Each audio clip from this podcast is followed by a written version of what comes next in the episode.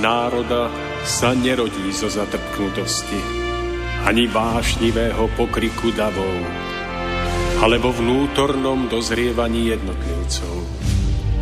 Len ono dokáže vydať plod múdrosti a trvalej slobody, premáhajúcej tyraniu spoločenských systémov nad všetkými pôžitkami tiel, nad nespútanými rozkošami sveta skvie sa drahokam ľudskej dôstojnosti. Drahokam čistého srdca.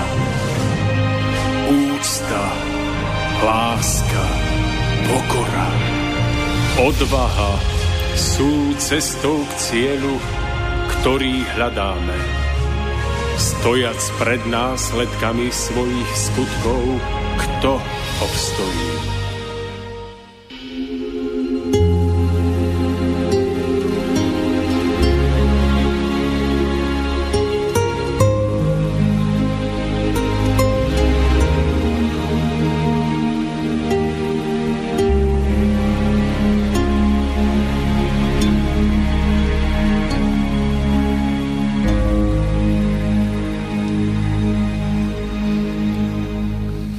Koľko je na zemi ľudí, ktorí toto prikázanie aspoň raz v živote neporušili? Áno, každý vie, že to, čo je vo vlastníctve iného človeka, nie je možné bez dovolenia brať. No koľko postranných, nepriamých ciest vedie k tomu, aby sa napokon podarilo získať aspoň časť majetku niekoho druhého?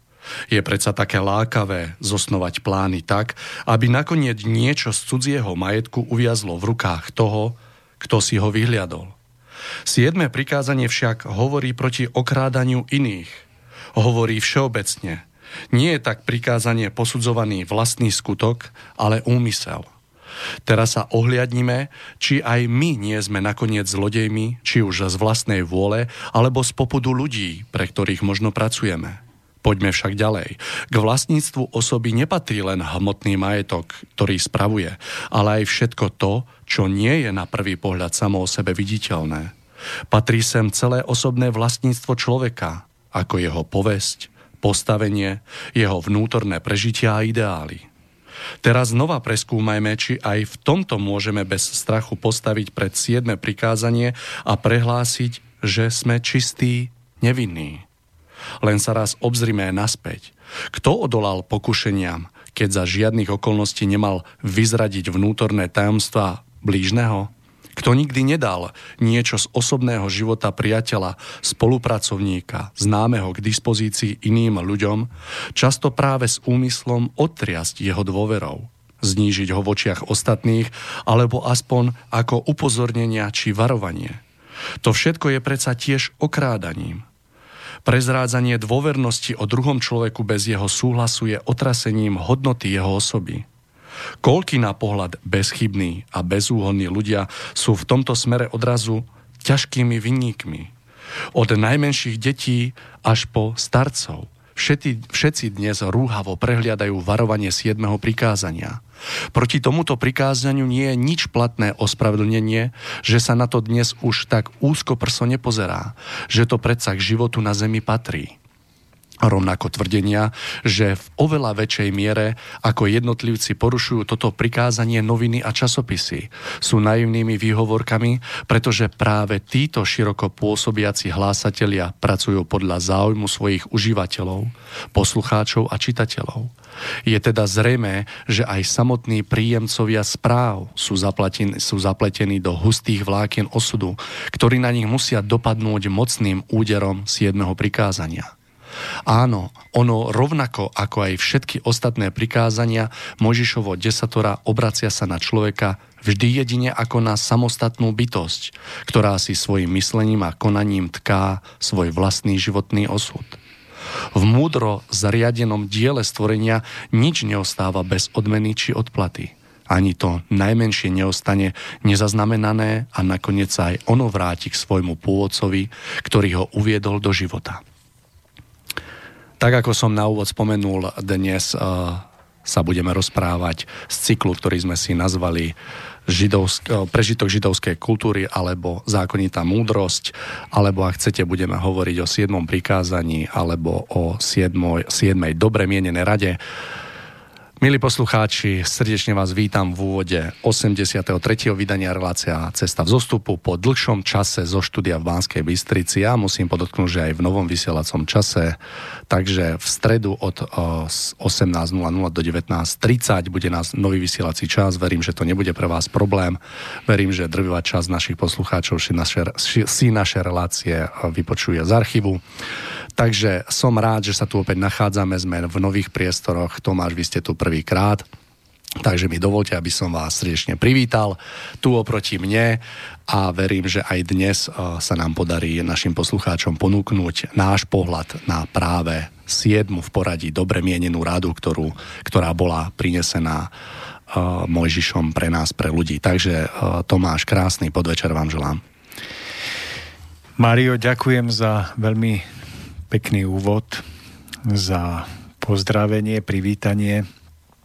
A ja sa chcem tiež opetovať a pozdraviť aj vás a našich poslucháčov, hlavne naše poslucháčky a poslucháčov a vyjadriť radosť, že sedíme v novom štúdiu Slobodného vysielača. Po dlhom čase sme opäť tu v Banskej Bystrici z nášho horavského štúdia sme si urobili výjazd a musím povedať, že tak, ako to tu vypadá, všetko to prostredie, okolie domu, tak ma veľmi príjemne prekvapilo. Takže snáď aj to dopomôže k tomu, aby sme boli dobre naladení a aby to, čo nám tu bude prichádzať dnes k tejto našej téme, bolo hodnotné. Takže Mário, ďakujem ešte raz. Teším sa aj ja na dnešnú reláciu, aj na to, čo tu odznie. Ja by som už len pre našich poslucháčov pripomenul kontakty 048 381 0101, prípadne mail studiozavináčslobodnyvysielač.sk. Toto sú kontakty, kde nás môžete kontaktovať s nejakým vašim názorom, prípadne nejakou otázkou. No a na samotný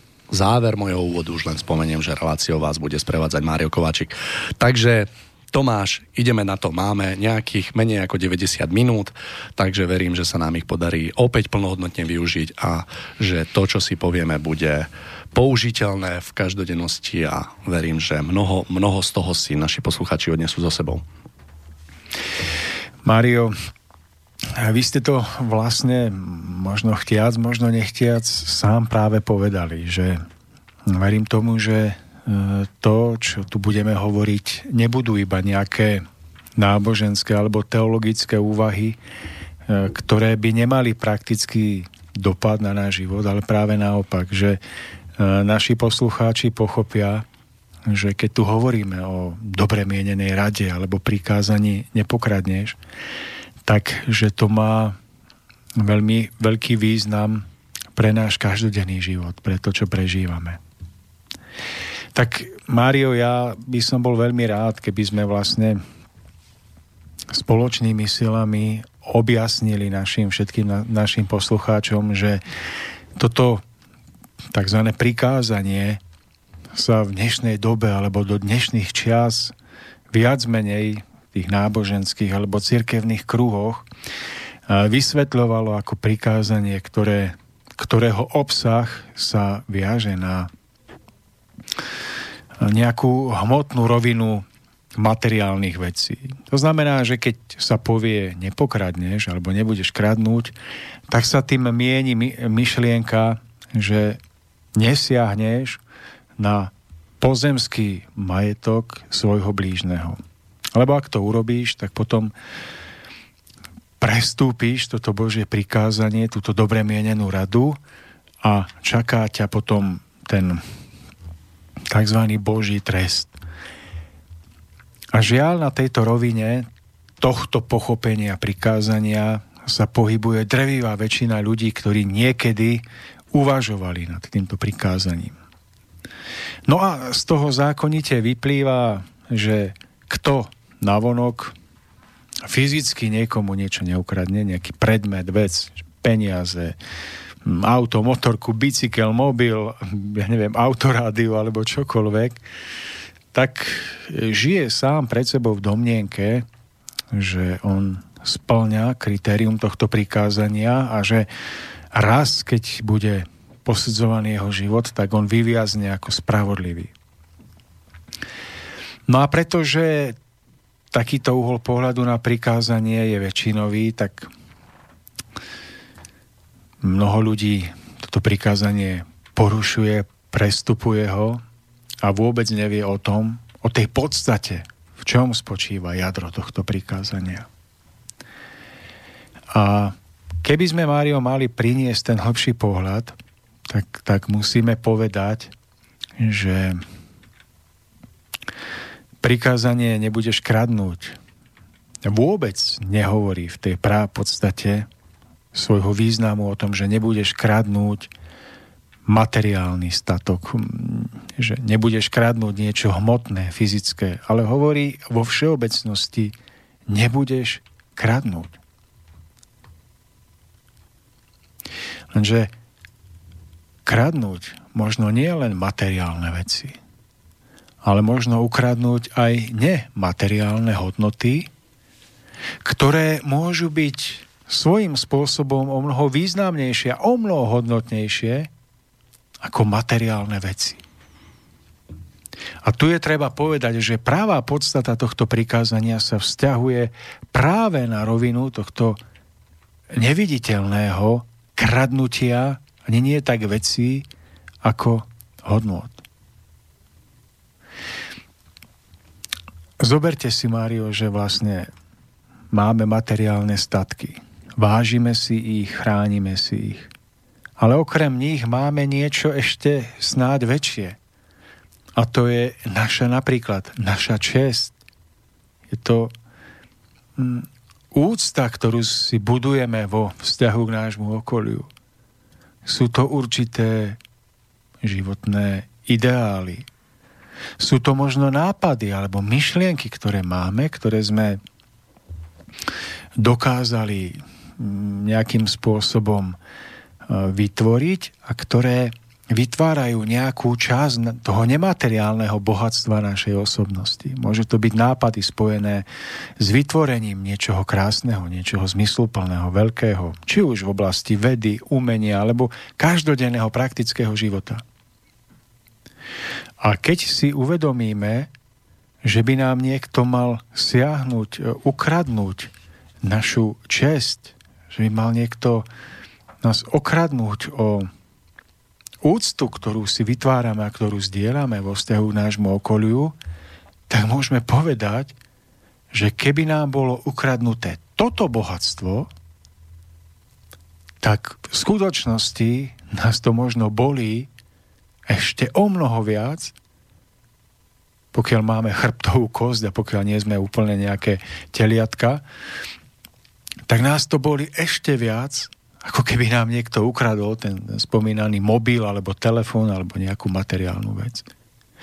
Pretože keby nám niekto ukradol tú spomínanú čest alebo dobré meno, tak vlastne sa to dotkne toho najhlbšieho v nás.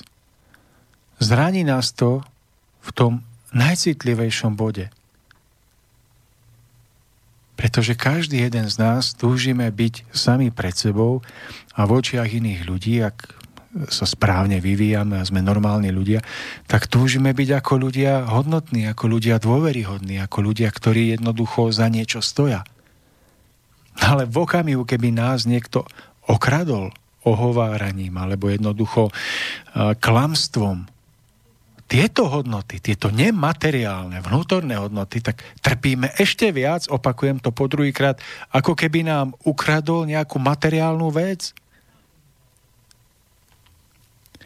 A z tohto uhla pohľadu môžeme povedať, že, že kradnutie týchto nemateriálnych hodnôt je vlastne o mnoho vytvára o mnoho väčšie nešťastie ako, ako niekedy ukradnutie tých materiálnych vecí. Samozrejme, ja nechcem povedať, že, že sa môžu kradnúť materiálne veci, že to je iba nejaká hmota. Nie, vôbec nie. Iba chcem povedať, že, že to nekradnúť materiálno nestačí. My musíme pochopiť, že je možné kradnúť ešte aj nemateriálno. Dalo by sa povedať, Tomáš, že to také, nazvieme to, že takéto rozdelenie medzi tú, tú takú, to nemateriálne a materiálne, že len povedať, že to nemateriálne alebo to ukradnutie toho nemateriálneho, keď to takto nazvem, ako by stálo nad tým materiálnym. A myslím si, že každý, kto má skúsenosť s tým, že bol okradnutý práve o to nemateriálne, povedzme o tú povesť, tak dá za pravdu v tom, že naozaj tá bolesť z tejto kráče je ďaleko väčšia, ako keď vám ukradne niekto niečo, čo je hmotné a čo je materiálne. Takže myslím si, a ja, sa, ja poviem za seba, že keď som bol mladší, a keď som sa prvýkrát e, stretával vlastne s e, prikázaniami alebo s týmito dobre mienenými radami, tak e, mám, mám vo vlastnom živote prežité, že práve keď som bol okradnutý na tej nemateriálnej rovine, tak tá bolesť bola ďaleko väčšia, ako keď mi niekto zobral niečo, čo bolo hmotné, hmotného charakteru. To znamená, ja s vami súhlasím, keď poviete, že okradnúť niekoho o povesť alebo o dobré meno, tak je ďaleko a má aj ďaleko väčšie následky, pretože pretože Viete, keď e, materiálne niečo zobereme, tak e, človek sa s tým veľmi rýchlo vyrovná, ale keď okradneme niekoho o dobrú povesť, tak je to niečo, čo sa niekedy možno ani za jednu generáciu nedá vrátiť späť, že, je to, že, je to, že jednoducho bolo ukradnuté tak veľké bohatstvo, ktoré ten človek niekedy nemá ani možnosť za celý život zvrátiť naspäť. Presne tak, Mário, to ste povedali veľmi výstižné, že že napríklad, keď by nám niekto ukradol ten mobil, kde máme hodnotné kontakty, alebo keby nám ukradol elektromobil, na ktorom sa vozíme, tak nás to veľmi boli. Lebo kontakty majú nejakú hodnotu, máme možno kontakty na dôležitých ľudí v našom živote, ale s vynaložením určitej námahy si väčšinou tieto hmotné statky alebo hmotné veci vieme nakoniec na novo získať. Ale toho, čo sa získava naspäť oveľa ťažšie ako tá najzložitejšia a najdrahšia materiálna vec, je práve tá čest. Že napríklad, ak by nás niekto okradol o čest, alebo o dôveru, alebo o tú vnútornú hodnotu, tým, že nás ohovorí, tak na novo získať dôveru v očiach iných ľudí je, je skutočne niekedy nemožné ale keďže všetko je možné, tak je to mnohokrát práca na celé 10 ročia. A už možno, že nikdy nepresvedčíte všetkých ľudí o tom, že v podstate máte svoju hodnotu, pretože mnoho ľudí jednoducho si iba vypočuje to, že ste nezodpovední, zlí a tak ďalej a už nikdy sa nedozvie o tom nejakom vašom protiargumente. Ale ja nechcem hovoriť iba o tom, že že vo vzťahu k nám, ale hovorím o tomto všetkom kvôli tomu, že, že keď my voči niekomu inému toto urobíme, že niekoho iného okradneme o jeho dobré meno alebo o jeho čest. Takže v podstate ten človek utrpí kvôli tomu o mnoho viac, než sa nám zdá.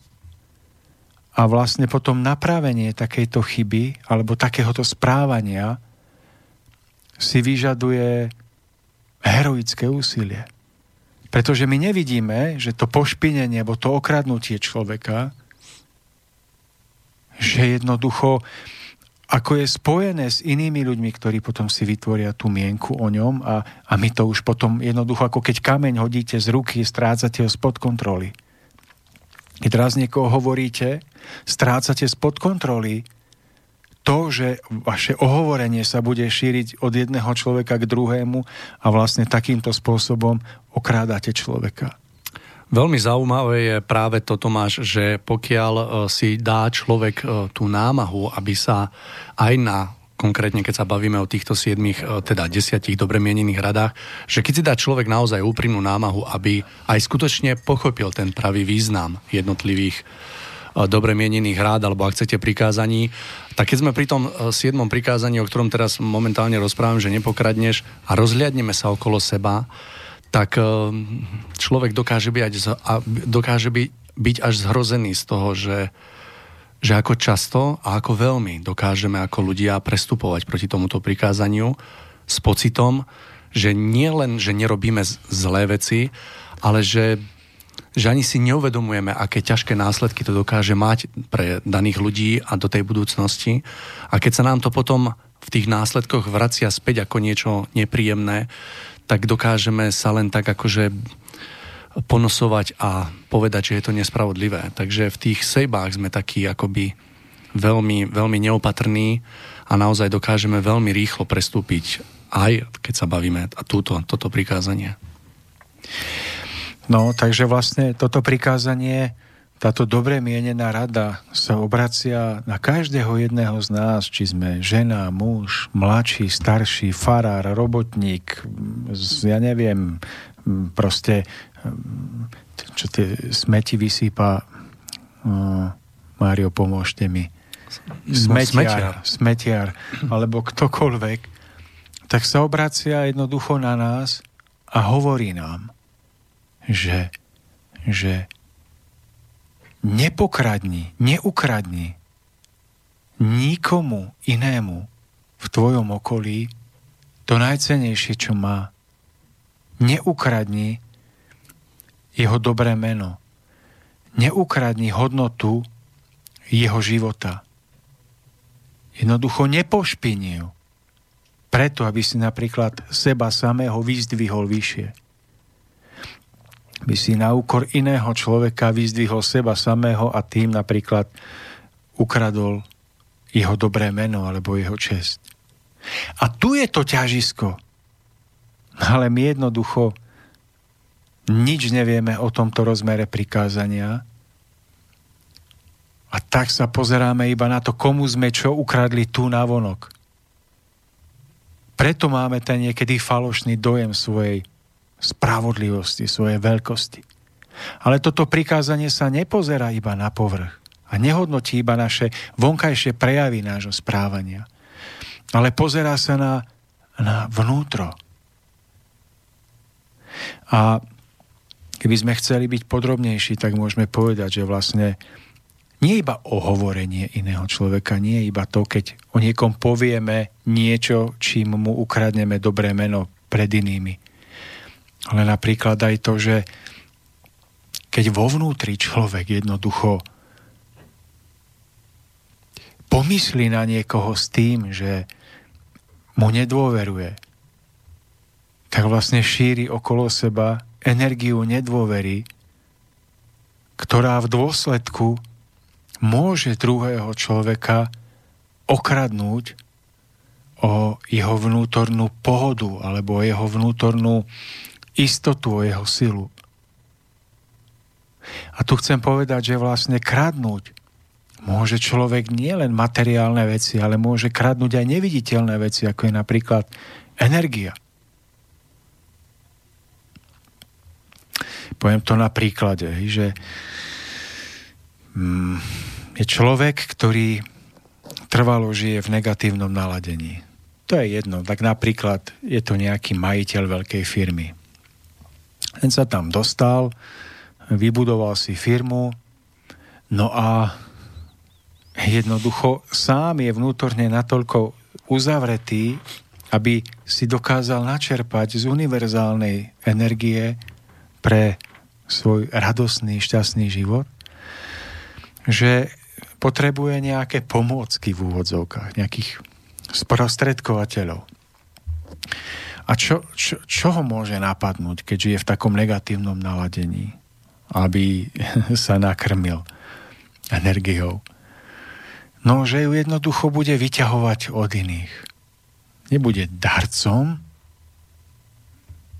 nebude človekom, ktorý tú energiu príjma, spracováva a dáva druhým pre pozbudenie a posilu, ale, ale viac menej ju jednoducho vysáva.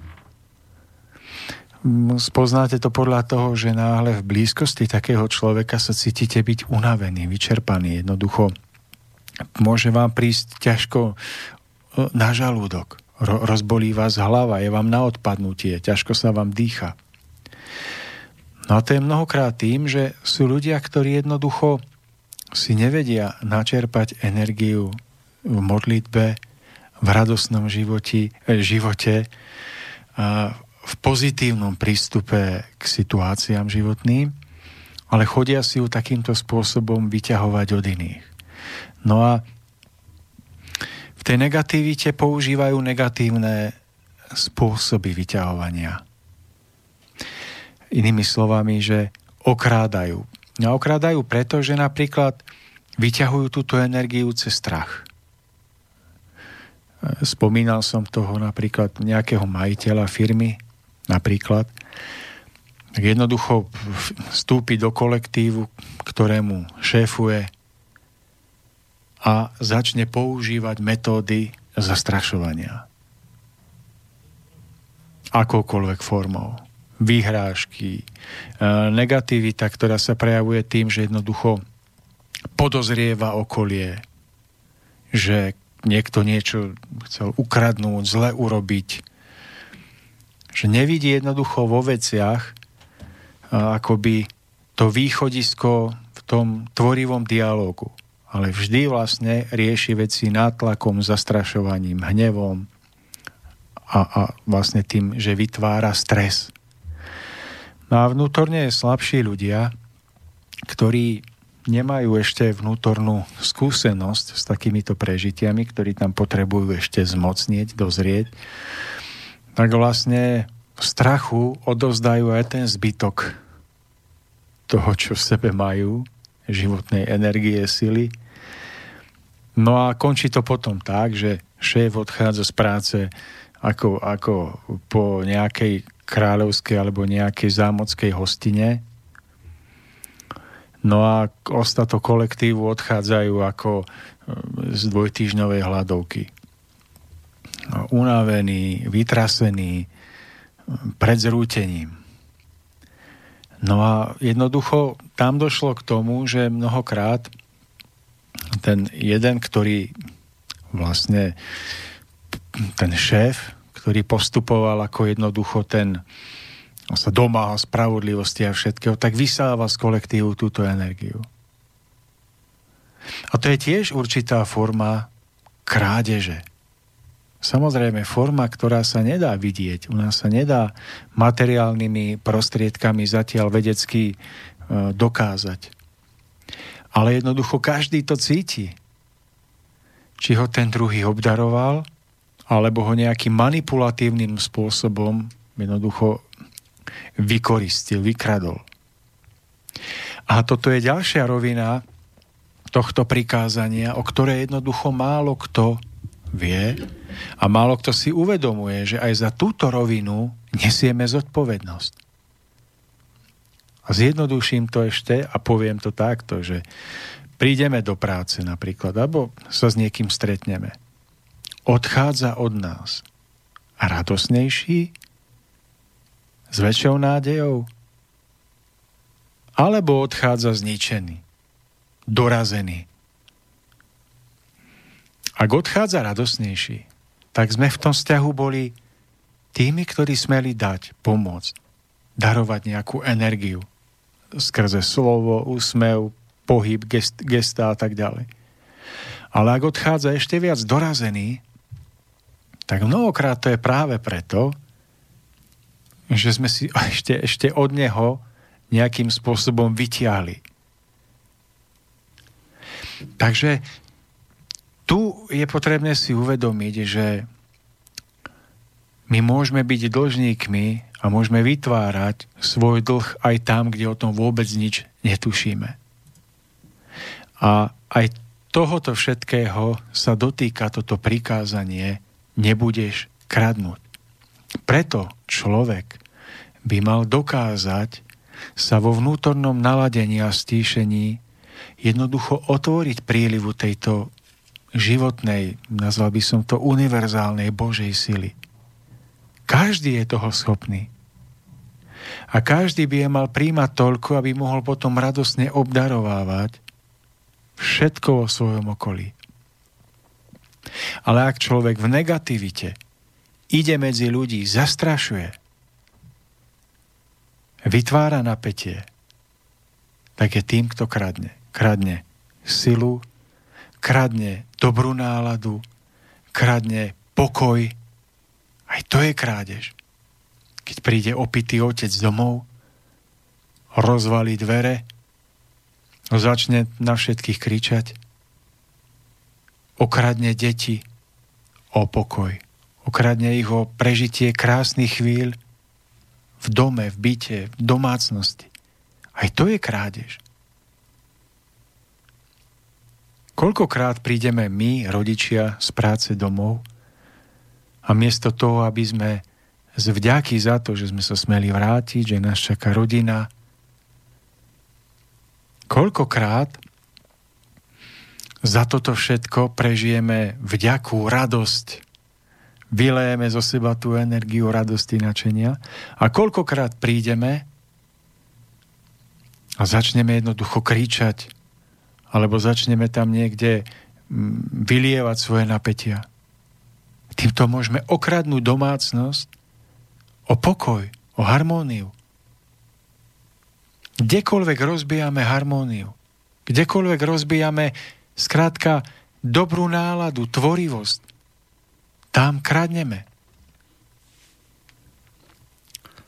A všetko je to zase len o tom, Tomáš, že e, keď sa pozrieme troška bližšie a tak úprimne sa pozrieme na, aj na toto prikázanie alebo na túto dobre mienenú radu, že z jedného slova nepokradneš sa zrazu e, dokáže jednoducho ako keby rozviť tak mnohé, ktoré proste sa za tým dokáže skrývať. A zase je to len o tom, že či človek ako taký dokáže vážne, úprimne skúmať, že či sa za tým slovom alebo za tou dobre mienenou radou predsa len neskrýva troška viac. A takisto aj myslím si, že naša debata alebo naša rozpráva o tomto prikázaní je presne o tom, že dokážeme ju rozviť do, do tak, tak do široka a zrazu sa všetko javí úplne inak. Hej, zrazu zrazu to nie je až také jednostranné, že niekto si ako povie, nepokradol som, dá si fajku a je to OK. A zrazu sa, zrazu sa to javí ako tak, ako keď, že naozaj človek dokáže mnohokrát prestúpiť aj toto prikázanie. Ja by som sa však opýtal Tomáš na jeden taký príklad, ktorý sa mi javí ako bežný v živote, alebo ho častokrát vidím, že človek má nejakú skúsenosť s nejakým človekom a teraz v dobrej viere chce akože varovať iného pred, pred danou vlastnosťou, ktorá vyplýva zo skúsenosti. Poviem príklad, že stretnete sa s človekom, ktorý je veľmi dobrý človek, ale proste vás napríklad oklamal a vy ako v dobrej viere chcete svojho kamaráta varovať pred, pred touto ako keby zlou vlastnosťou toho človeka, že aby sme si dávali pozor. Môže sa to týkať čohokoľvek. Uh, ja vnímam, že aj tu sa dopúšťame alebo prestupujeme práve toto prikázanie, keď v dobrej, ako keby v dobrej viere chceme, ja neviem, ochrániť toho blížneho pred tým, že aby napríklad aj si dal na to pozor alebo tak ďalej. Ako vy vnímate túto rovinu? Mario, to je taký brilantný príklad. Uh, ja sa nazdávam, že treba rozlíšiť, že mm, no predovšetkým predovšetkým si treba uvedomiť, že ak mám ja negatívnu skúsenosť s niekým,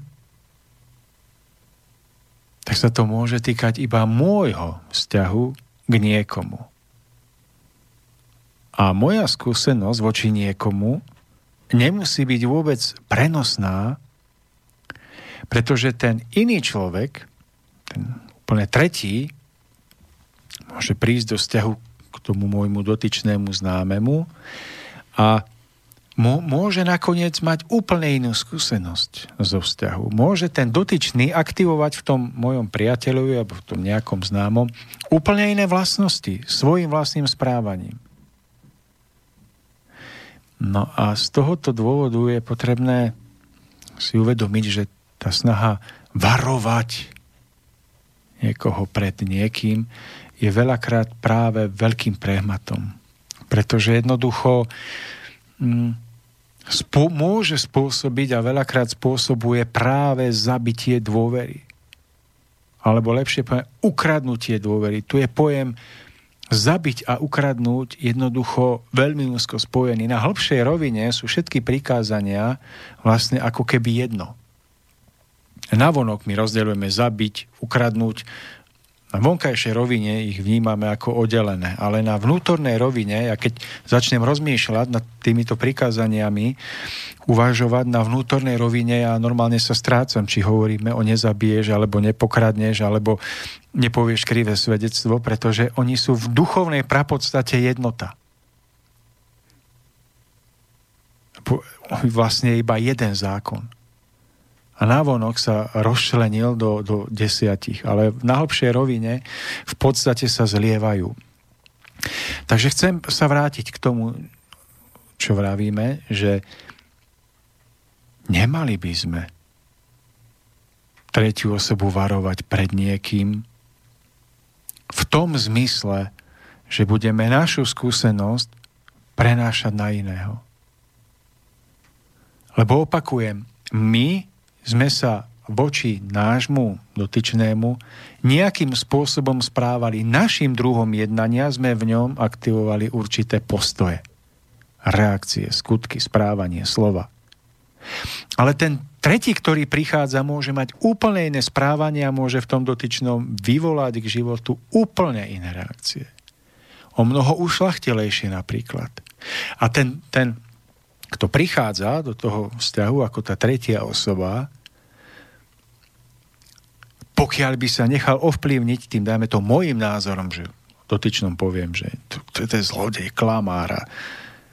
A nechal by sa ten tretí, ktorý prichádza ovplyvniť, tak by mohol s predsudkom jednať voči tomuto dotyčnému človeku.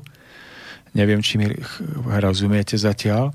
S predsudkom a ten predsudok by mohol jednoducho poškodiť ten nový vzťah dvoch ľudí. Ale za tým predsudkom by som bol napríklad ja, pretože by som druhého len ako v dobrom varoval. Ale prenášal by som na neho týmto dobrým varovaním,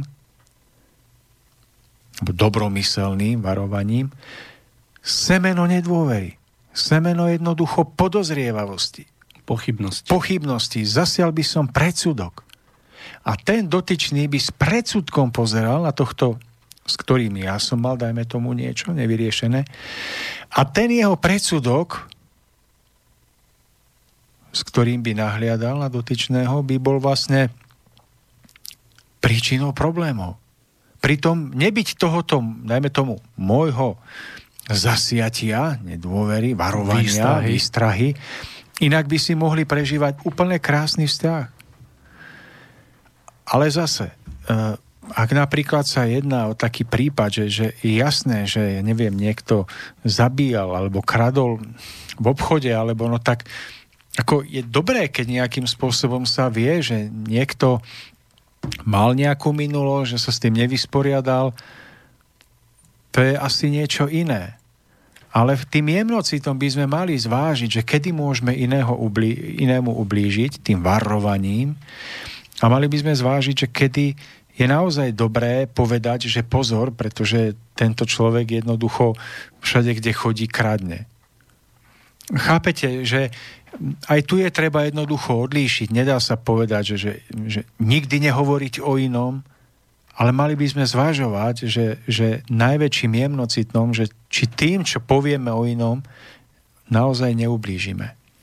E, podľa mňa ste to veľmi dobre zadefinovali a vystihli práve tú podstatu, ktorú je veľmi dôležité rozlíšiť predtým, ako sa rozhodneme nejako postupovať, pretože e, ja to vnímam obdobne ako vy a mám za to, že vždy e, konkrétne prežitie s konkrétnym človekom je patrilo len nám, len nám jednoducho, ak sa, ak sa ten daný človek voči nám zachoval, poviem príklad, že prišiel do, nášho, do našej blízkosti človek, náš blížny, ktorý nás napríklad okradol o nejaký hmotný majetok, tak to okradnutie a to celé prežitie patrilo len má, nám a nemusí sa on zachovať voči niekomu inému. Tak presne v tom, ako ste povedali, že v tom strete s, tým, s tou treťou osobou eh, v ňom je možné, že sa proste alebo dostanú do popredia jeho veľmi dobré vlastnosti a napríklad táto jedna vlastnosť môže ísť úplne do úzadia.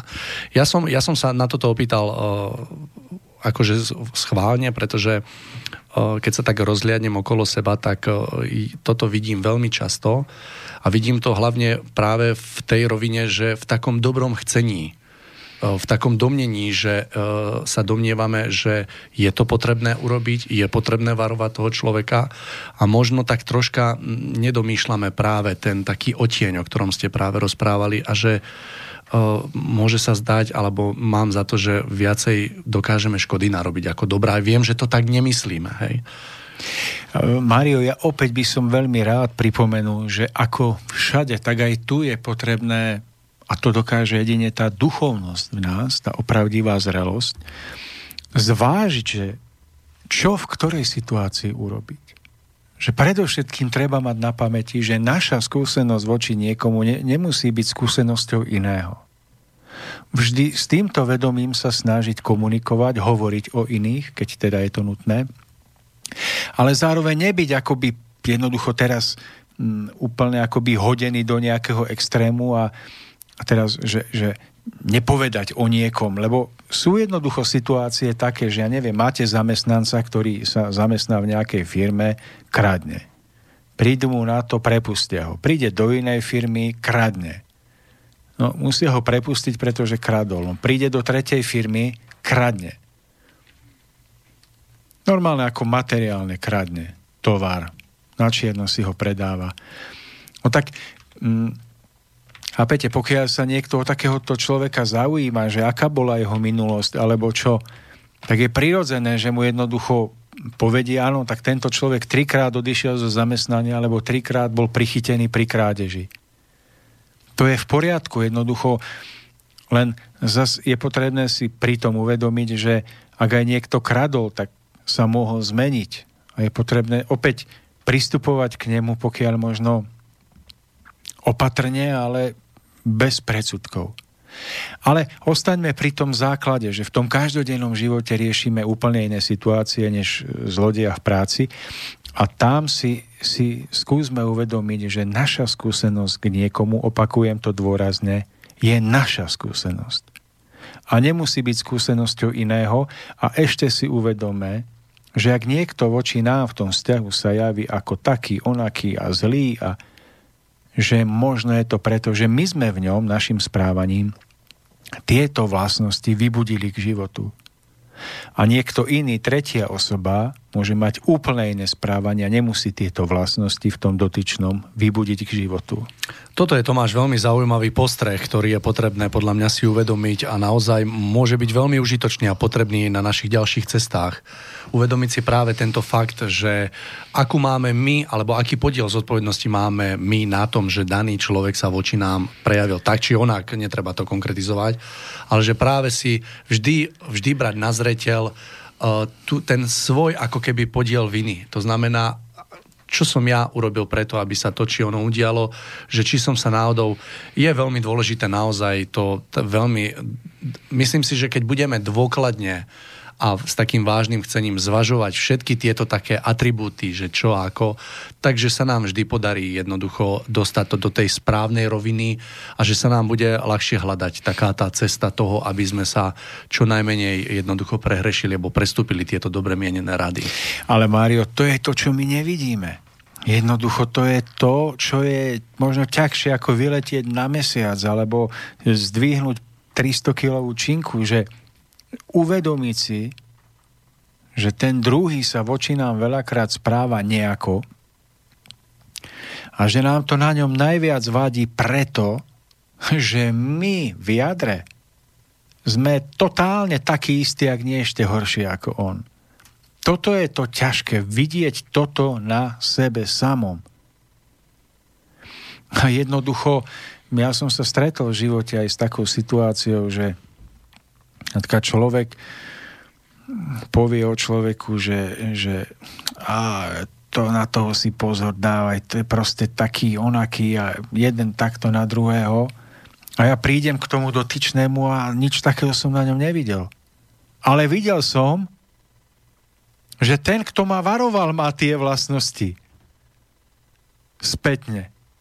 Ale, nie, ale hlavne, že on ma varoval pred niekým, že daj si na ňo pozor, ale keď ja som sa potom pozrel na toho, kto ma varoval, tak to on mal vykvitnuté do takého kvetu, že sa až človek chytí za hlavu. Buďme, buďme takí bdelí, pokiaľ sa stretneme alebo keď sa dostaneme do situácie, keď nás blížny varuje pred niekým. Buďme bdelí, aby sme vedeli rozlíšiť a aby sme to vedeli tak precítiť. Tomáš, dáme si krátku prestávku, ak budete súhlasiť, máme niečo cez eh, skoro polovicu našej relácie za sebou. Takže, milí poslucháči, eh, ja, Nedviet a pod Starou horou.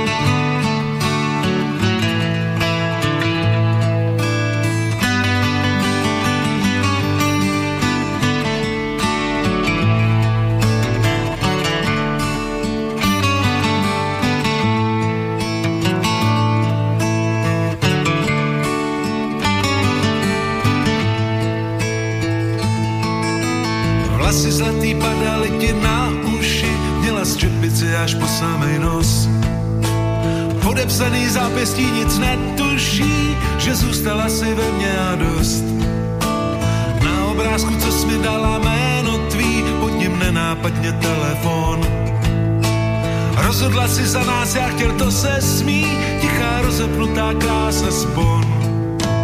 Miluju, miluju a chci s tebou být. Miluju, miluju a chci si tě vzít. Abych po nocích tě u sebe měl lásku má, ráno vedle tebe stával zas. A do láviček tvoje jméno kudla uril, s tebou bavil by mě každý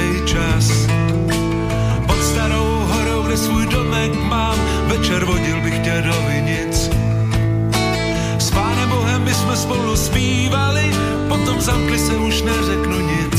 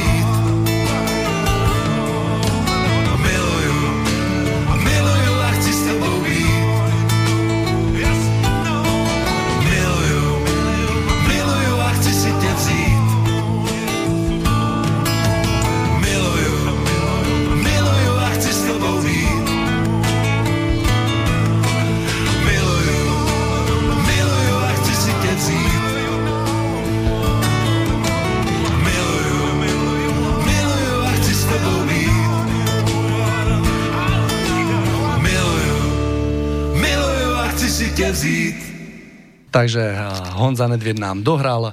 My sme späť. Eh, pripomeniem pre našich poslucháčov, že dnes eh, sa rozprávame o 7. dobre mienenej rade, alebo ak chcete o 7. prikozaní ktoré znie nepokradneš, no a len pripomeniem kontakty studio zavináč slobodnyvysielač.sk alebo 048 381 0101, takže ak máme na druhej strane momentálne nejakých poslucháčov, budeme radi, pokiaľ sa zapojíte do našej diskusie, či už otázkou alebo vlastným konštatovaním, ako to vy vnímate.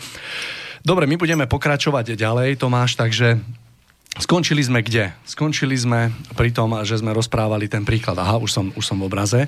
Takže posuňme sa ďalej. E, keď sa tak rozprávame o tom, tak mi napadá e, z vlastných skúseností, hlavne poviem množstvo takých e, situácií, kedy pri hĺbšom zamyslení sa nad týmto prikázaním dochádza naozaj k takému porušovaniu tohto prikázania, tejto dobre mienenej rady, z ktorého potom vyplývajú samozrejme spätnom účinku aj následky, ktoré sú v prežitiach troška e, viac bolestné alebo nepríjemné.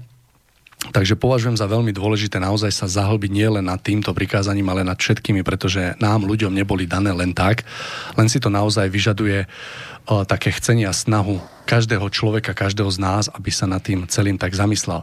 E, napadá vás, Tomáš, nejaký taký e, najviac uh, akoby častý príklad, s ktorým sa stretávate, kde dochádza k prestupovaniu proti tomuto prikázaniu a o ktor- ktorý by sme mohli tak dať do popredia a troška na ňom tak poukázať, že aj v tomto prípade dochádza k takému prestupovaniu toho prikázania?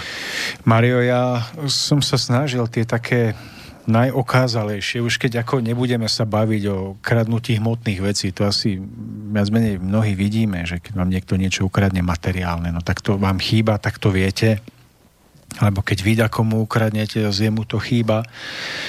Ale pripomínam ešte jeden raz, že ukradnúť je možné aj energiu, dobrú náladu. Ukradnúť je možné pohodu, ktorá sa niekde vytvára, že pohoda môže byť jednoducho určitá energia harmónie. To môže byť v rodine, môže to byť niekde, kde prichádzame. A ak našim prispením, v úvodzovkách prispením táto harmónia zaniká, je to svojím spôsobom vlastne kradnutie. Zabíjanie alebo kradnutie. Kradnutie toho krásneho, čo tam bolo vytvorené. Takže toto je jeden rozmer. Hej? Energia, dobrá nálada, harmónia. Toto všetko je nemateriálna hodnota, ktorú je možné ukradnúť a, a je možné nejakým spôsobom naopak ešte viac posilniť.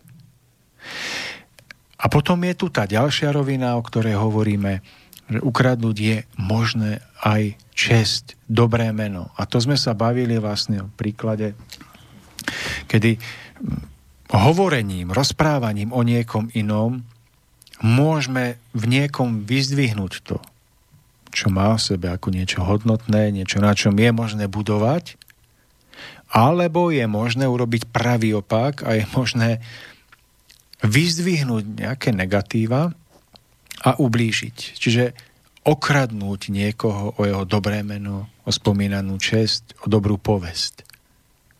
E toto je kradnutie v tom najvážnejšom slova zmysle. Pretože tak, ako dokáže veľmi zraniť našich blížnych, ktorých takto okradneme, tak dokáže zraniť aj nás.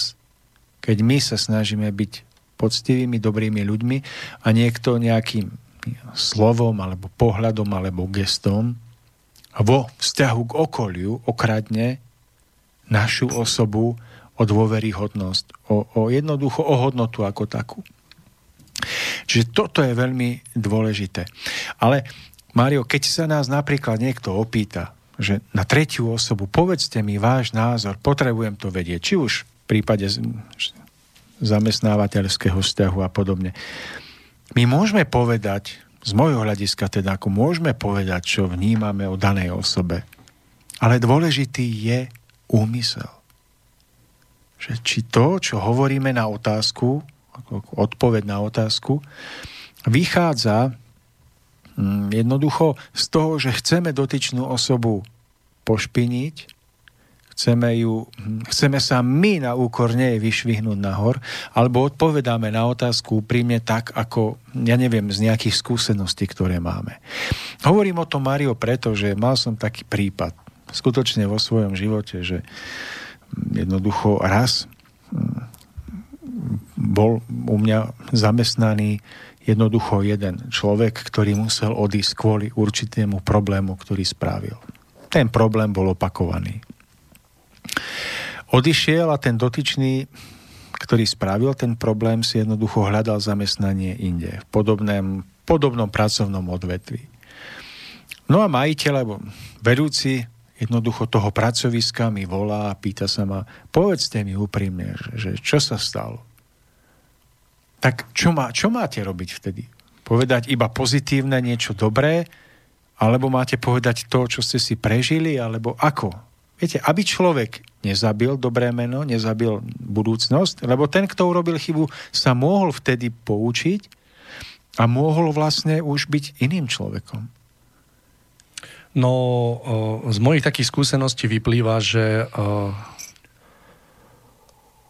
Keby akože zaujmete, že napríklad v tomto, v tomto prípade, keď máte so svojím zamestnancom ako zamestnávateľ takú negatívnu skúsenosť, a teraz ja to, ja to vnímam tak, že ke, keď sa vás niekto, napríklad súkromná osoba alebo podnikateľ, opýta priamo, hej, že čo o tom, takže má právo aj povinnosť požadovať od človeka, ktorý sa na vás obráti s nejakou požiadavkou, ako priame vysvetlenie jednoducho.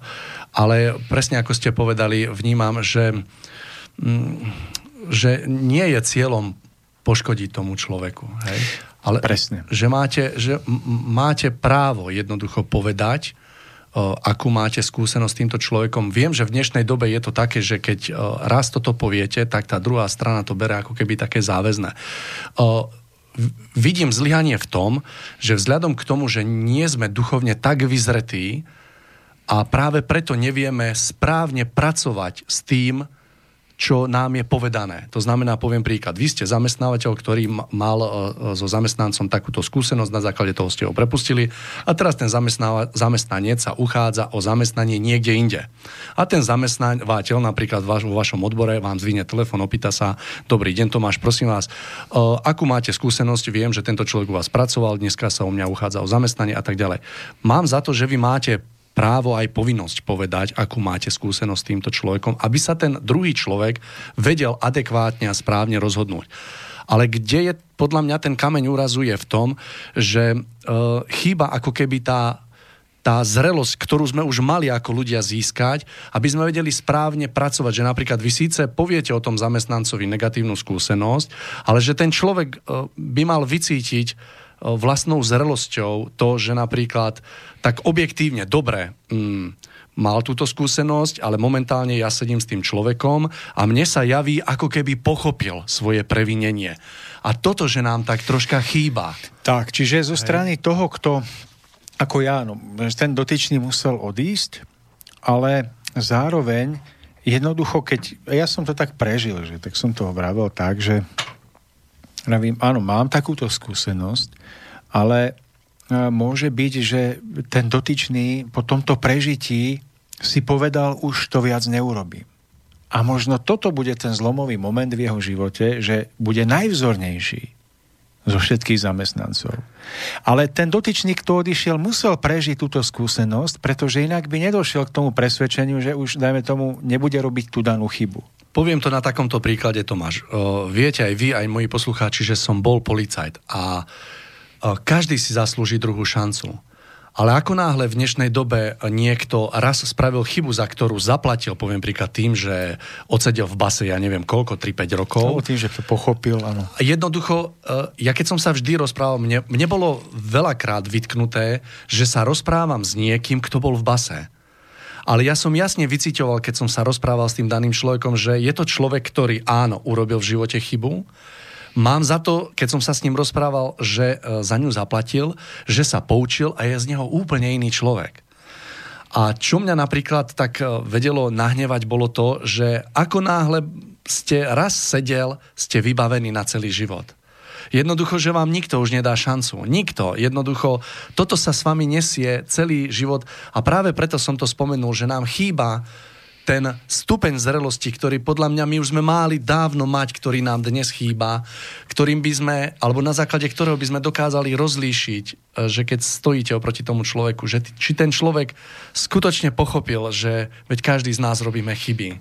Hej, ale s týmito ľuďmi sa to nesie celý život a ja som bol za toto naozaj z tej druhej strany tak troška ako sekaný, že proste veď toto je zlodej, veď on kradol pred desiatimi rokmi, on sedel v base 4 roky a ako by nám ukázal, utekal nám fakt, že veď e, od toho, čo spravil chybu, prešlo 10 rokov, on vedie riadny život, má rodinu, keď sa s ním porozprávate, jasne vycítite, že vás to mrzí, lenže my nemáme schopnosť, nemáme získanú schopnosť, ktorá je priamo umerná našej zrelosti, že by sme dokázali jasne rozlíšiť tieto veci, že oproti vám sedí oproti človek naozaj, ktorý sa poučil, ktorý pochopil, ktorý sa zmenil. Hej, že Chyba nám táto schopnosť ano. a potom radšej sa ako keby nepúšťame na ten tenký ľad a on je zlodej a s ním nechcem nič mať. A potom títo ľudia, no je to dneska tak a myslím, že práve na tomto to stroskotáva na našej neschopnosti rozlíšiť ako sa v skutočnosti veci v danom človeku majú. Tak, pretože naozaj, ak niekto napríklad mal problém s alkoholom alebo niečo ukradol, dajme tomu ako zamestnanec, tak mohol prežiť v tom okamihu, keď sa mu na to prišlo, alebo keď si uvedomil, ako veľmi tým ublížil, nejaký veľmi dôležitý vnútorný prerod. A ten človek sa mohol vnútorne posunúť na o mnoho vyšší stupeň, než, než na akom stojíme napríklad my. A preto hovorím, že, že aj keď teda by sme o tomto človeku mali podať informáciu ďalej, na požiadanie, tak vždy by v tom malo byť potom spojené to, že, že aký je úmysel náš. Či ho chceme poškodiť, alebo chceme podať objektívnu informáciu naj, najlepšie, ako vieme, s tým, že jednoducho toho človeka jednoducho neutopíme, no nezabijeme doslova, hej, vnútorne. Alebo nepo, ne, úplne neokradneme. No a jednoducho, ak si ho ten dotyčný, ktorý sa informuje, vezme a dá mu novú šancu, tak s ním môže získať úplne novú skúsenosť. Takže toto je, toto je, ako je to ťažké v živote to urobiť len preto, že práve to, čo sa bavíme, že vlastne ten predsudok má obrovskú silu na nás. Že asi sme tak málo presvedčení o tom, že dokážeme správne vnímať ľudí, ich pohnutky, ich, ich vôbec vnútornú hodnotu, že radšej uveríme predsudkom ako vlastnej skúsenosti, ako vlastnému, ako keby dojmu z toho dotyčného človeka. Poznám množstvo ľudí, ktorí v živote spravili veľkú chybu, ktorý za, ktorú zaplatili tým, aj že boli vo vezení, pretože som sa pohyboval práve v tejto oblasti. Poznám množstvo ľudí, ktorí ktorí práve po tomto prežití ako stáli na pevnejších nohách, ako mnoho tých, ktorí nikdy toto väzenie neprežili. Samozrejme sú aj ľudia, ktorí to nikdy nepochopili a idú z väzenia, z výkonu do výkonu trestu. Ale práve, práve ja vnímam, že ako som spomínal, to úskalie spočíva v tom, že nemáme vôbec vypestovanú schopnosť sa vedieť, orientovať a poznať ľudí, vedieť, kedy ľudia klamú, kedy rozprávajú pravdu. A bez tejto schopnosti sme úplne ponechaní na pospas a tá kombinácia, ako keby nazvem to nevyzretého ducha, s tým predsudkom má doslova ako smrtiace účinky. No. Ja by som, Mário, možno malilinko rád porozprával o tom, že alebo zdôraznil to, že uh, keď ako v celom stvorení, v celom živote, aj keď to možno tak sa nám nezdá, tak pracuje zákon akcie a reakcie, zákon spätného účinku, kauzality, hm, duchovne povedané zákon spravodlivosti. A v tomto kontexte môžeme si uvedomiť a no, zapísať za uši, že ak sa nám v živote chtiac alebo nechtiac jednoducho podarí niekoho okradnúť, tak sme si zasiali niečo, čo v spätnom účinku skôr alebo neskôr sa k nám jednoducho privalí. Čo sa nám vráti. Z tohoto hľadiska si môžeme byť istí, že ak sme zasiali jedno semiačko, tak sa nám mnohokrát vráti celý klas. A ak sme zasiali celý klas, tak sa nám vráti celé, celý stoch, alebo snop, alebo ako sa to povie. A že vlastne, keď sme na, na tej vlne takého plitkého spôsobu jednania, keď jednoducho okrádame iných o materiálne veci, o nemateriálne hodnoty, tak my aj nevidíme, ale začíname sa pohybovať v nejakom kolobehu nízkych energií, v kolobehu určitej negativity. A tam v tomto naladení robíme tieto neviditeľné rozhodnutia. A treba si uvedomiť, že aj keby sme pozemsky vyviazli bez výkonu trestu, ako ste to spomínali, tak nevyhneme sa spätným účinkom, ktoré nám v zákonoch stvorenia prinavrátia sejbu, ktorá bude zodpovedať našej žatve. A tu by som chcel povedať, že je úplne jedno, či naše správanie, ktoré môže ubližovať druhým, má pozemský nejaký trestoprávny dopad alebo nie, ale všetko sa nám vráti. Skôr alebo neskôr v tomto živote, alebo na druhom brehu, alebo opäť v tomto živote. V nitkách osudu. Keď nie je navonok, tak určite Vnútorne. A ten návrat bude radosný, ak bude na, naša sejba radosná. Nebudeme kradnúť, ale dávať. Ale bude to sejba bolesná, plná vnútorného vyprázdnenia, smútku, strádania, vyhorenia. Na zdravie. Pardon. Ak tá negativita nášho naladenia bude plodiť krádež, zabíjanie, všetky formy prestupovania Božích prikázaní. Čiže zapíšme si to do ducha, do duše, do pamäte, že nie je možné uniknúť spätným účinkom našich rozhodnutí.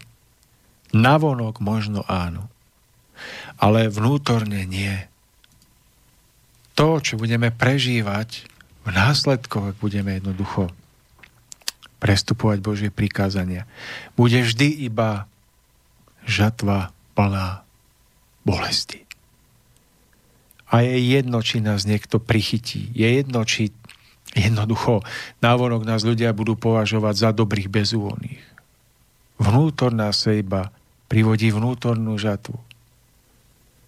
A tak sa jedného dňa môžeme dožiť, že ak sme my kradli, zabíjali, neviditeľné, tak aj my sa môžeme vo vláknach osudu stať náhle obeťami takéhoto správania. A potom snáď pochopíme, aké je to nepríjemné.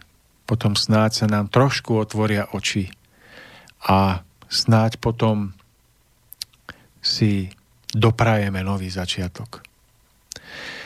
Ale nedá sa to potom vyriešiť tak, že keď nás niekto, keď, nám, keď sa nám vráti to, čo sme zasiali, že to očiníme hnevom, že to očiníme tým, že ak sme jednoducho kradli, tak nás okradnú a my jednoducho budeme planúť hnevom, aký je svet zlý, aké sú všetci prasatá, aký je tento svet na nič a my chudáci v tomto svete, ale keď si uvedomíme, že ak my sami sme okradnutí, či sme snáď aj my niekedy nekradli, či práve nežneme, tak do toho nášho ohňa, hnevu, môže vstúpiť akýsi vyrovnávajúci prvok vnútorného rozhľadu, nadhľadu.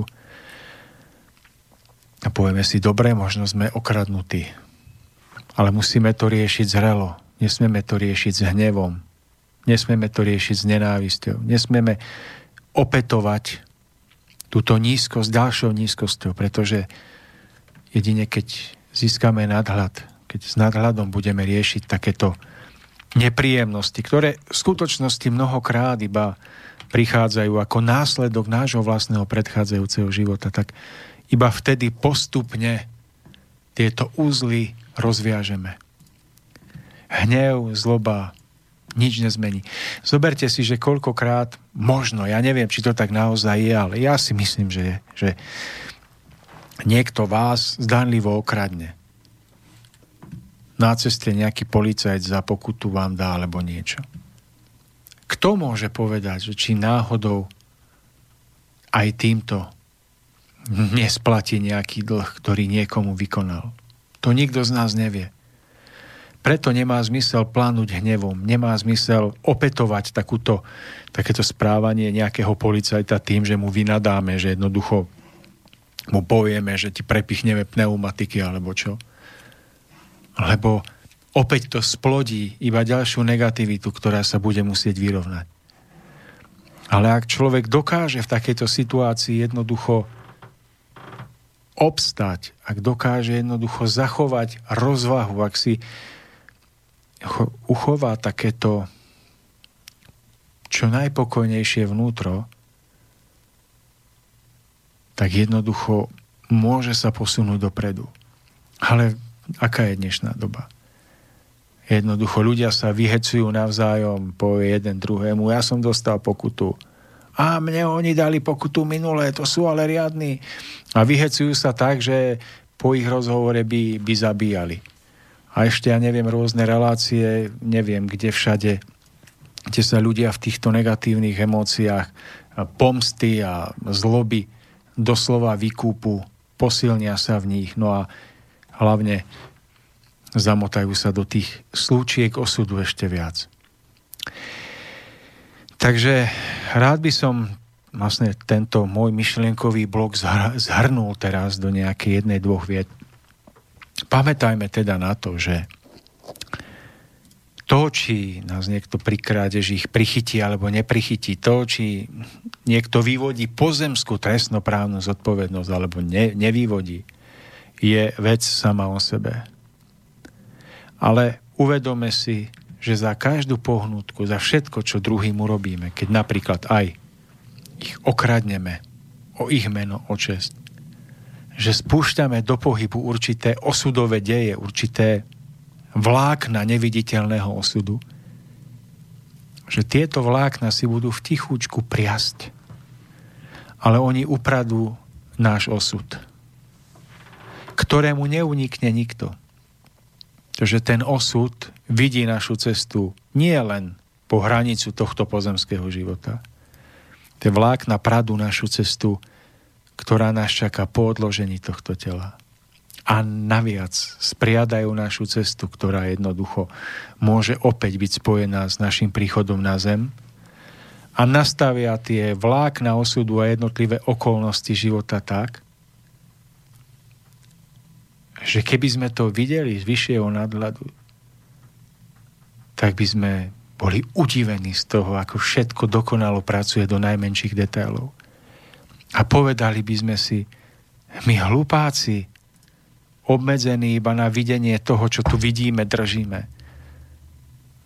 Však ten život, ľudské bytie je o mnoho väčší, o mnoho posplietanejšie s našou budúcnosťou, než tušíme. Že Mária, toto som chcel ešte pripomenúť a prizvukovať, že toto majme na pamäti. Je to veľmi dôležité, pretože tie, keď to môžeme tak povedať, tak tie božie krosná nám tkajú koberec práve z vlákien, ktoré vychádzajú z našej prítomnosti a preto sa oplatí mať pod kontrolou svoje sejby. Pretože nám utkajú koberec, po ktorom raz budeme musieť prejsť a každé také očko alebo vlákno alebo nejaký háčik budeme musieť rozpliesť a pri tom rozpletaní to nemusí byť vždy príjemné. Takže uh, myslíme na iných tak, ako alebo myslíme o iných tak, ako chceme, aby iní mysleli A hovorme o, nás. o iných. Napríklad. Hovorme o iných, ako chceme, aby iní hovorili o nás a konajme iným to, ako chceme, aby iní konali nám. A myslím si, že v tejto jednoduchej myšlienke sa to dá veľmi krásne prežiť a, a hlavne naplniť na to, aby sme dokázali prežiť krásny a radostný život. Je to presne o tom, ako my tu rozprávame. Ono by sa tak mohlo zdať z takého povrchného pohľadu, že zdanlivo není o čom hovoriť. Nepokradneš. Hej, ale keď sa naozaj človek uh, tak vážne nad tým všetkým zamyslí, nielen nad týmto prikázaním, ale nad každým a máme v poradí 7. O to sa vlastne aj snažíme poskytnúť v debate taký hĺbší pohľad na toto jednoduché. Hej, jedna, jedna jediné slovo. A mm, sami vidíme, že dá sa o tom mnohé povedať. A práve to, to také jemné, čo z toho vyjde, má najväčší dopad na naše životy. A verím, že aj práve po tejto debate alebo po tejto rozprave sa mnohé, nie len nám dvom, ale aj našim poslucháčom objasní a bude nápomocných, nápomocné pri ďalších vlastne rozhodnutiach a takých konaniach situáciách voči našim bližným. Tomáš, máme mi ešte 10 minút. Navrhujem, aby sme to tak potiahli a necháme veci, lebo sme rozprávali, že to spravím trošku ináč. Mám aj pár informácií na záver, takže skúsme ešte v závere. Mário, ja ďakujem, že ešte máme chvíľu, lebo to najdôležitejšie myslím si, že je pred nami. My sme tu vraveli vlastne, alebo bola snaha hovoriť o tom, že na čo sa vzťahuje prikázanie nepokradne, že teda to nie je iba tá materiálna, ale aj nemateriálna rovina. Snažili sme sa eh, hovoriť o tom, čo do toho pojmu nemateriálna rovina patrí, že je tam životná energia, sila, idea, že je tam potom dobré meno, čest, že toto všetko sa dá zabiť. Vraveli sme o tom, že mm, človek, ak prestúpi to prikázanie, ak v tom opakovane akoby sa protiví princípu života, takže bez ohľadu na pozemské zákony, bez ohľadu na to, či ho tu navonok niekto chytí a potrestá alebo nie, tak jednoducho si vytvára svoju budúcnosť a že múdry vie, že jednoducho všetko, čo žijeme, presahuje rámec viditeľného, presahuje rámec pozemského života, ale ide s nami ďalej. Že to vie múdry, hlúpy nie. A teraz ide o to pochopiť, že lebo možno mnohí si povedia, že no ale my sme už toho toľko narobili v minulosti. Ja som dneska o niekom vravel včera. Chcel som o niekom povedať zlé, aby, aby sa ukázalo, že aký som ja dobrý alebo dobrá.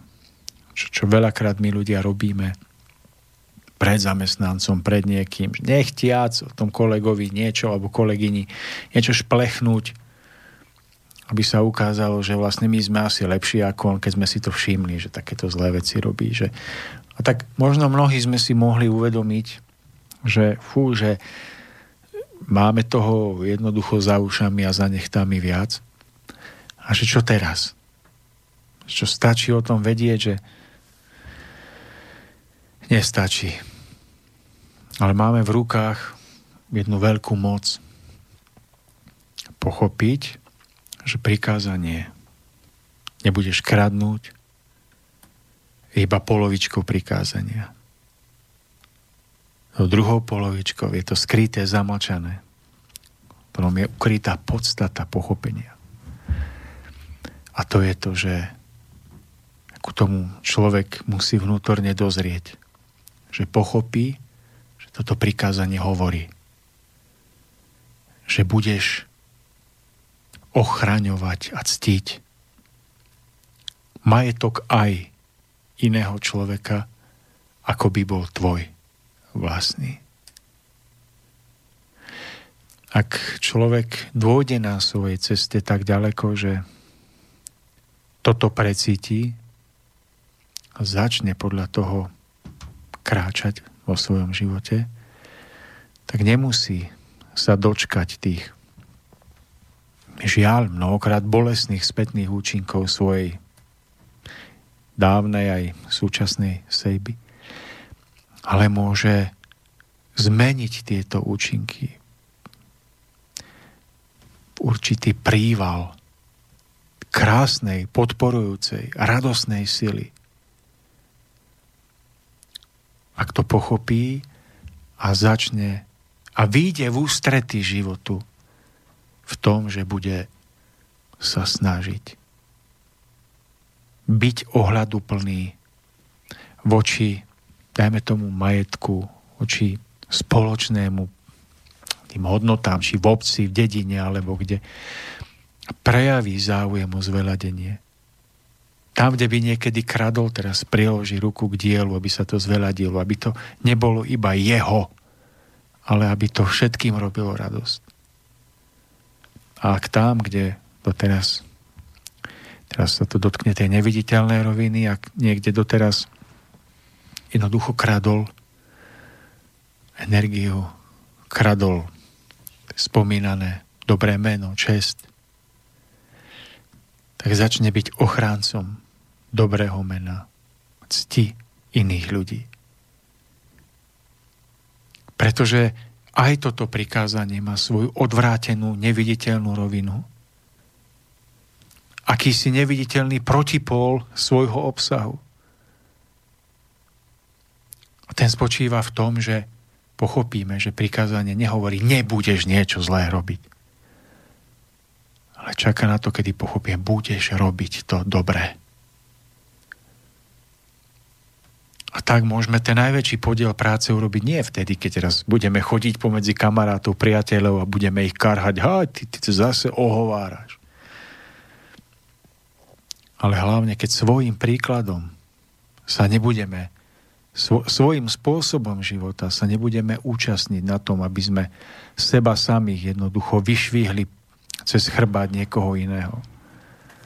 Si povieme, nestojí nám to za to takáto úbohosť že keď budeme možno vidieť, že sa toto niekde deje, tak možno svojim vnútorným postojom, možno mlčaním, možno tým, že jednoducho v tichu odídeme.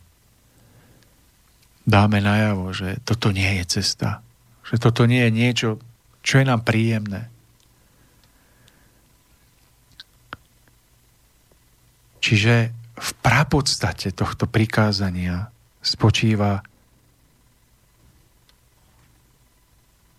vedomie, že z tých, ktorí doteraz iba brali, kradli, hrabali, sa stanú ľudia, ktorí začnú hľadať spôsoby, kde všade by bolo možné darovať, dať. Samozrejme, a to vždy hovoríme, uváženie, múdro, nie nezmyselne niekde rozhadzovať za každú cenu, aby sme mali dojem, aký sme dobrí, ale uváženie, správne, spravodlivo. No a ak začneme vo svojom živote takto zasievať, tak vlastne celé naše neviditeľné, to myšlienkové, pocitové, energetické okolie sa začne rozjasňovať. My sami začneme spoznávať tento stav ako stav väčšej radosti, jednoducho ľahkosti, nie je to niečo prenádherné. Je to ako keď vám niekto priloží krídla, uvoľní, rozviaže, zažiaria oči radosťou. Človek spozná, že tam má kráčať týmto smerom. No a toto samé okolie, toto, toto naladenie jednoducho semenišťom tej lepšej sejby, tej lepšej budúcnosti.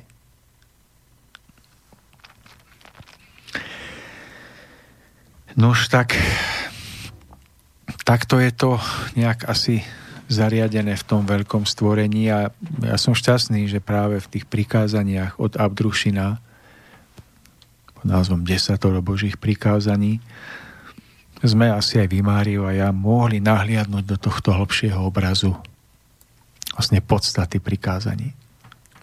Veľmi peknú myšlienku ste povedali, Tomáš, práve v tom, že čo treba robiť, aby sme boli dobrými, nie čo netreba robiť, pretože myslím si, že človek nie je dobrý vtedy, keď nerobí to zlé, ale s dobrými sa stávame práve vtedy, keď robíme to, čo treba robiť. To je veľmi dôležité povedať a práve za tým sa skrýva pochopenie podstaty nie len desiatich dobre mienených rád, ale mnohého v živote. Tomáš, máme nejaké 4 minúty do konca. Mário, už na záver, ak dovolíte, zmestím sa možno do minúty, že... Máte tri. Že... Rýchlo to poviem. Skrátka, naskočil som do autobusu niekde v Čechách. No a e, šofer mi vydal, bolo také pološero, takže ma pekne obabral No a ja mu hravím, ale veď mi vydajte riadne. A on, však som vám vydal. A mal to tak nafingované, že mi hneď ukázal, koľko som mu dal, koľko mi mal dať. No ja som bol úplne bezmocný. Potom som si sadol, oči, slzy sa mi tlačili do očí. A potom si v duchu vravím, že, že čo ma na tom najviac trápi? som zistil, že, že ma na tom najviac trápilo tých pár e, českých korún. Ale ja som si uvedomil ešte jednu vec, že, že to najviac, čo by ma malo trápiť, je budúcnosť, charakter človeka, ktorý mi tie peniaze zobral. Možno keby som v tej chvíli nepozeral na ten chýbajúci výdavok, ale pozeral sa tomu človeku do očí s vedomím, že ide o niečo o mnoho viac než o tie peniaze. Možno, že to je cesta, ktorá vedie k vyviazaniu sa z mnohých takýchto situácií. Takže Mário, to je všetko k tomuto. Pred samotným záverom už len by som chcel podotknúť tri veci. Prvá, počas našej relácii nám prišiel mailík od poslucháča Vlada. Uh, Vlado, chcem vám povedať, že viem o tom, len vzhľadom k tomu, že táto otázka sa momentálne netýkala tejto témy, takže verím, že sa k odpovedi vrátime v budúcej relácii, takže chcem len, aby ste vedeli, že mailik som zaregistroval. No a chcem dať do pozornosti, čo no v prvom rade, že Škola duchovného rozhľadu prebieha ďalším stretnutím, ktoré sa uskutoční v nedelu 28.10.2018 v čase od 10 do 16.00. Takže na tých, ktorí chodia pravidelne sa veľmi tešíme a samozrejme tešíme sa aj na nových spolužiakov, ktorí nájdu v sebe odvahu, že by medzi nás prišli. No a veľmi rád by som dal ešte do pozornosti veľmi krásne podujatie, ktoré sa uskutoční o týždeň a to je v dňoch 20. až 21.10. a je to podujatie s názvom Česká konferencia. Takže tí, ktorí by, ktorí by mali záujem sa zúčastniť alebo chceli by ste si pozrieť niečo bližšie k tomu, takže na stránke česká pomočka konference.cz je tam celý program, je tam niečo o Českej konferencii, je to krásne podujatie, začína to sobotu 9.30 je tam presne uvedený program, takže pre tých, ktorých by ste mali záujem sa tohto zúčastniť, nech sa páči. Skočím vám do reči, poďte, kým ste sa nadýchli. Myslím, že tam bude aj, aj Boris Koroni, bude tam aj Emil Páleš, takže ak by ste ich radi videli a počuli, tak môžete aj Áno, aj v programe je presne uvedený, kedy budú mať príhovor. Sú tam ako čestní hostia budú mať možnosť sa vyjadriť pri príležitosti z tého výročia Slovenskej republiky, priznám sa. Založenia vzniku Československej republiky, takže myslím že to bude veľmi silné. Ja tam budem celý víkend, Tomáš, vy tam budete tiež, máte tam nejaký vstup, takže milí poslucháči, srdečne vás pozývame na toto podujatie. No a nám neostáva nič iné, nás čas sa naplnil, takže milí poslucháči, prednes to je od nás úplne všetko a ešte chcem povedať, že mi bolo úplne nádherne, Máriu, s vami v tomto novom prostredí, že som sa cítil možno, možno najkrajšie zo všetkých krát, čo sme tu boli, takže ďakujem. No, je to krásne štúdio, nový priestor, takže taký nový e, vietor do plachiet. No a mne, milí poslucháči, sa už len e, dovolte rozlučiť myšlienkou, ktorou by som už len ukončil dnešné rozprávanie o tomto prikázaní Naplnenie tohto prikázania má zároveň ešte ten účinok, že sa viac a viac prebudza cit a jeho schopnosti sa pestujú, uvoľňujú. Človek tým získava pravú schopnosť vyznať sa v ľuďoch, ktorú stratil len z pohodlnosti. Postupne bude strácať to mŕtve, strojové a stane sa opäť živým človekom. Postanú skutočné osobnosti, zatiaľ čo sa terajší stádovitý vychovaný živočích musí vytratiť. Dajte si tú námahu o tom popremýšľať a dbajte, aby ste nakoniec na stránkach svojej knihy podlžnosti nenašli práve časté prestúpenie tohto prikázania. Tak to bolo už úplný záver našej relácie. Lúči sa s vami Tomáš Lajmon a od mikrofónu Mário Kováčik. Táto relácia vznikla za podpory dobrovoľných príspevkov našich poslucháčov. I ty sa k ním môžeš pridať. Viac informácií nájdeš na www.slobodnyvysielac.sk Ďakujeme.